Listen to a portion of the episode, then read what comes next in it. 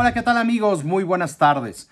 El día de hoy vamos a repasar, como siempre lo hacemos después de cada gran premio, los números que nos arrojó cada, cada carrera y en particular este triunfo sexto ya en la Fórmula 1 para el piloto mexicano Sergio Checo Pérez.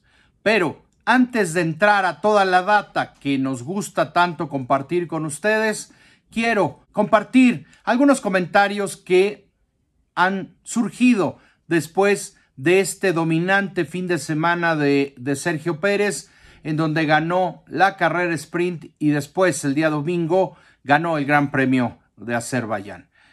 Se ha hablado de que con esta victoria Sergio Pérez ya demostró que puede mantener a raya a un Max Verstappen que se ha mostrado como todo un campeón del mundo que es, como un piloto que sabemos siempre busca la victoria y no conoce el término medio. Las carreras que vienen, particularmente a partir de Imola, deberían de eh, ser una prueba mucho más difícil para el piloto mexicano porque ahí es en donde Verstappen es más fuerte. Creo que a nadie le quedó duda de que Sergio Pérez fue el piloto del fin de semana eh, en Baku. Las eh, actuaciones de Sergio Pérez en este circuito son y han sido desde hace años impresionantes. Max Verstappen no pudo realmente ser eh, una, una fuerza imparable como lo suele ser durante los fines de semana de Gran Premio. Sergio Pérez fue mejor que Max con los neumáticos medios desde el principio y por un momento todos pensamos que iba a intentar adelantar a su compañero de equipo justo una vuelta antes de la parada en boxes. Hay otros que piensan que pararon a Max Verstappen por evitar una batalla en pista hay mucha gente dentro de los medios especializados que están de acuerdo con esta, eh, este argumento. Y bueno, también no hay que olvidar que Max empezaba a quejarse del neumático y esto eh, con una doble lectura evidentemente es quiero parar, ¿no? Ahora, tampoco podemos negar que el tema del auto de seguridad fue crucial, fue un factor para que Checo tomara la punta. Pero por supuesto, eh, mencionar esto como simplemente un golpe de suerte sería también faltarle respeto a la carrera que hizo Sergio el día de ayer. Repito, el ritmo estaba ahí. Checo fue capaz de ponerse a distancia de DRS eh, de Max Verstappen durante ese primer stint. Y, esto último no pudo hacerlo Max Verstappen contra su compañero de equipo ya con los neumáticos duros. Entonces, eh, hay un consenso que comienza a formarse en el paddock de que los cambios que se han hecho al reglamento eh, para 2023 en cuanto al piso y el difusor han complicado más el que se pueda seguir eh, muy de cerca un auto a otro en la Fórmula 1. Max Verstappen siempre pelea, él nunca se da por vencido. Y al final de la carrera, en las últimas vueltas, intentó llevarse la vuelta rápida y también recortar la diferencia con, con Sergio Pérez. Pero en realidad también hay que decir, Checo en las últimas vueltas había creado una diferencia que llegó a ser hasta de 3.8 segundos y mantuvo a raya a el bicampeón actual de la Fórmula 1. También Sergio Pérez subrayó que sin los problemas en Melbourne podría estar en estos momentos como líder del Mundial. Todo mundo se pregunta si Sergio podrá mantener su nivel durante toda la temporada, este nivel que ha estado demostrando hasta ahora. Hay voces que mencionan que esto no es nada nuevo, que ya lo habíamos visto con Checo en 2022 y que cuando llegaron los cambios en el auto, bueno, esto, esta eh, capacidad de Checo para estar al mismo nivel de Max desapareció. Acá el tema es que también hay gente preguntándose después de las declaraciones de Sergio Pérez que de quién fue la culpa en Australia, si de el equipo o el piloto. Por supuesto, creo que esa respuesta la tenemos clara de este lado del charco. Pero esta gente, esta gente muchas veces demuestra ser bastante necia. Las pruebas están ahí. Lo ha dicho públicamente Sergio Pérez, eh, diciendo que lo que pasó en su auto en, Melbourne no puede volver a pasar. Ya hay gente que juzgó a Sergio con esto y señaló que había cometido un error. Y esa misma gente no la escucho saliendo a reconocer que el equipo mismo nunca ha señalado de manera oficial que el error haya sido de Sergio Pérez. En fin, lo mismo de siempre. Esto no es ninguna sorpresa. Pero, ¿qué esperar de Checo en Miami y Mónaco? Más de lo mismo. Checo debe de ser contendiente para la victoria, tanto en Miami como en Mónaco. Y bueno, después vendrán otro tipo de pruebas, otro tipo de pistas en Imola y Barcelona. Y creo que va a ser muy importante seguir a Sergio y ver qué, qué tipo de actuaciones tiene en esos circuitos. También decir de Adrian Newey. Se ha anunciado ya de manera oficial por parte de Red Bull Racing que Adrian Newey, a diferencia de lo que dijo mucha gente en redes sociales, asegurando que Adrian Newey iba a salir de Red Bull, bueno, se ha anunciado que va a seguir muchos años más.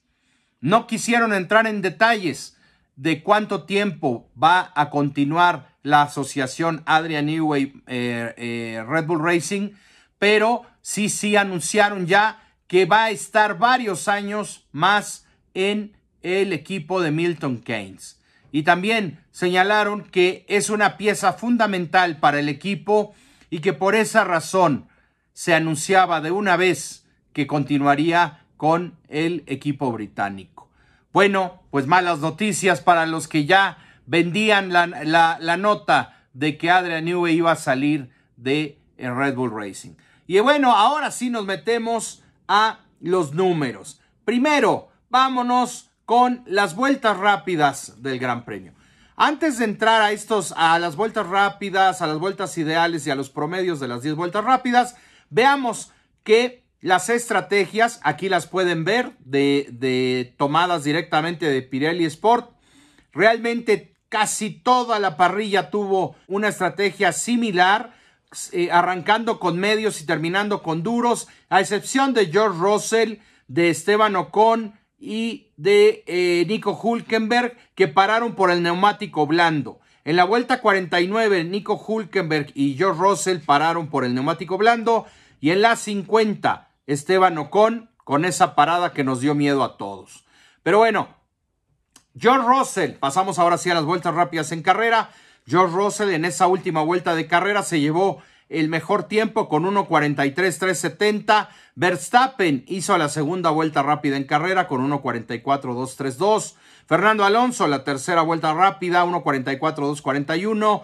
Leclerc le siguió con 1.44.561. Sergio Pérez, el ganador de la prueba, eh, hizo la quinta vuelta rápida 1.44.589. Evidentemente, tanto Leclerc como Alonso y Verstappen venían presionando en las últimas vueltas más que lo que hizo Checo Pérez, que venía administrando esa ventaja lograda en las vueltas eh, anteriores y realmente no empujó como los tres pilotos anteriormente mencionados. Probablemente por eso está ahí esa diferencia. Las vueltas rápidas ideales. Russell, evidentemente, se llevó la más rápida, 1.43, 1.64. Fernando Alonso en su vuelta rápida ideal fue segundo a 928 milésimas del mejor tiempo de Russell, pero vean la paridad de esta vuelta ideal de Fernando Alonso con la de Max Verstappen, una diferencia mínima. Comentar que Leclerc hizo la cuarta vuelta ideal, de la carrera a 305 milésimas, una gran paridad. Checo Pérez estuvo también muy cerca eh, en este paquete con la quinta vuelta rápida a 273 milésimas de eh, el piloto que lo antecedía. Bueno, la realidad es que Sergio estuvo administrando esta, esta carrera y es lógico hasta cierto punto, tomando en cuenta el contexto del Gran Premio de Azerbaiyán, que Leclerc, Verstappen y Alonso presionaron hasta el final del Gran Premio. Detrás de Checo vino Esteban Ocon con la sexta vuelta rápida ideal, Hamilton y Sainz 7 y 8. Vean hasta dónde está Carlos, que demuestra que no fue su fin de semana. Yuki Tsunoda con la vuelta, novena vuelta ideal y cierra el top 10 Pierre Gasly. Ahora nos vamos al promedio de las 10 vueltas rápidas con Fernando Alonso también, el más rápido en este promedio de todo el Gran Premio, de toda la parrilla. Eh, hizo 1.44.653 en este promedio, Verstappen 1.44.738, Pérez 1.44.810, Leclerc 1.44.965. Le siguió en la quinta posición en este promedio de las 10 vueltas rápidas Hamilton, Russell, Carlos Sainz Jr., Pierre Gasly, Lance Stroll y Lando Norris cerraron este top 10. Y ahora vamos a las velocidades tope del el Gran Premio de Azerbaiyán. En la trampa de velocidad, esto es sin DRS, Alex Albon fue el más rápido con su Williams, 335.7 kilómetros por hora. Le siguió Hamilton con 335.1, Magnussen 329.8, Tsunoda, Serjan, Hulkenberg, Piastri, Gasly, Alonso, Ocon en la décima posición, Russell 11, Verstappen 12, Norris 13, Sainz 14, Stroll 15, Sergio Pérez, vea nada más hasta la sexta posición en la trampa de velocidad con 324.8 kilómetros por hora. Leclerc fue el penúltimo más rápido en esta trampa de velocidad con 324.3 kilómetros por hora. Ahora pasemos a eh, los más rápidos en la línea de meta, ya usando el DRS. Magnussen 355.7, Albon 348.8, Tsunoda, Verstappen 347.6, la misma velocidad de Tsunoda. Checo Pérez 347.1, aquí ya es usando el DRS, repito. Siguió Hulkenberg sexto, séptimo Piastri, octavo Gasly, noveno Serjan y décimo Valtteri Bottas. Aquí les dejo la tabla para que la puedan consultar cuando quieran. Y bueno, pues creo que números interesantes. Y ahora vamos a pasar a esta, esta gráfica de quién fue más rápido vuelta a vuelta entre Pérez y Verstappen. Y aquí podemos ver en línea blanca es Max Verstappen con la línea azul Checo Pérez y podemos ver cómo en el periodo en donde intentó atacar con el neumático blando em, Max Verstappen a partir de la vuelta 10 y 11 que ambos montaron sus compuestos duros, podemos notar cómo normalmente fue más rápido Checo Pérez que em, Max Verstappen. Al final afloja un poco el ritmo checo y es en donde aprieta también eh, Max Verstappen. Pero aún así, en la penúltima vuelta, por, por, por poner un ejemplo, en la, en la penúltima vuelta, eh, marcaba Max Verstappen un 1.44.554, pero vean el tiempo de Pérez 1.44.589. Realmente Checo estuvo administrando su ventaja para llevarse la victoria de una manera tranquila y dominante como terminó siendo. Amigos, yo creo que hay que seguir disfrutando. La victoria de Checo está haciendo lo que tanto anunció desde el invierno pasado. Decía que él quería pelear el campeonato y sí, apenas van cuatro carreras, pero por el momento está demostrando que puede estar al mismo nivel de rendimiento en carrera que su compañero de equipo. Deseamos, por el bien del campeonato y del espectáculo, que Checo se mantenga en este nivel y, por supuesto, lo más importante, que el equipo les brinde las mismas herramientas, las mismas actualizaciones cuando estas lleguen y las mismas estrategias de carrera para que ambos puedan pelear de tú a tú y veamos más mano a mano como este que vimos el día de ayer en Azerbaiyán entre los dos pilotos de Red Bull. Sin más por el momento, muchas gracias amigos por acompañarme esta tarde y eh, pues si te gustó este video, Por favor, suscríbete al canal si no lo has hecho ya. Y como siempre, me encantará leer sus comentarios y opiniones aquí, aquí abajo, en este video. Mil gracias amigos, nos vemos a la próxima.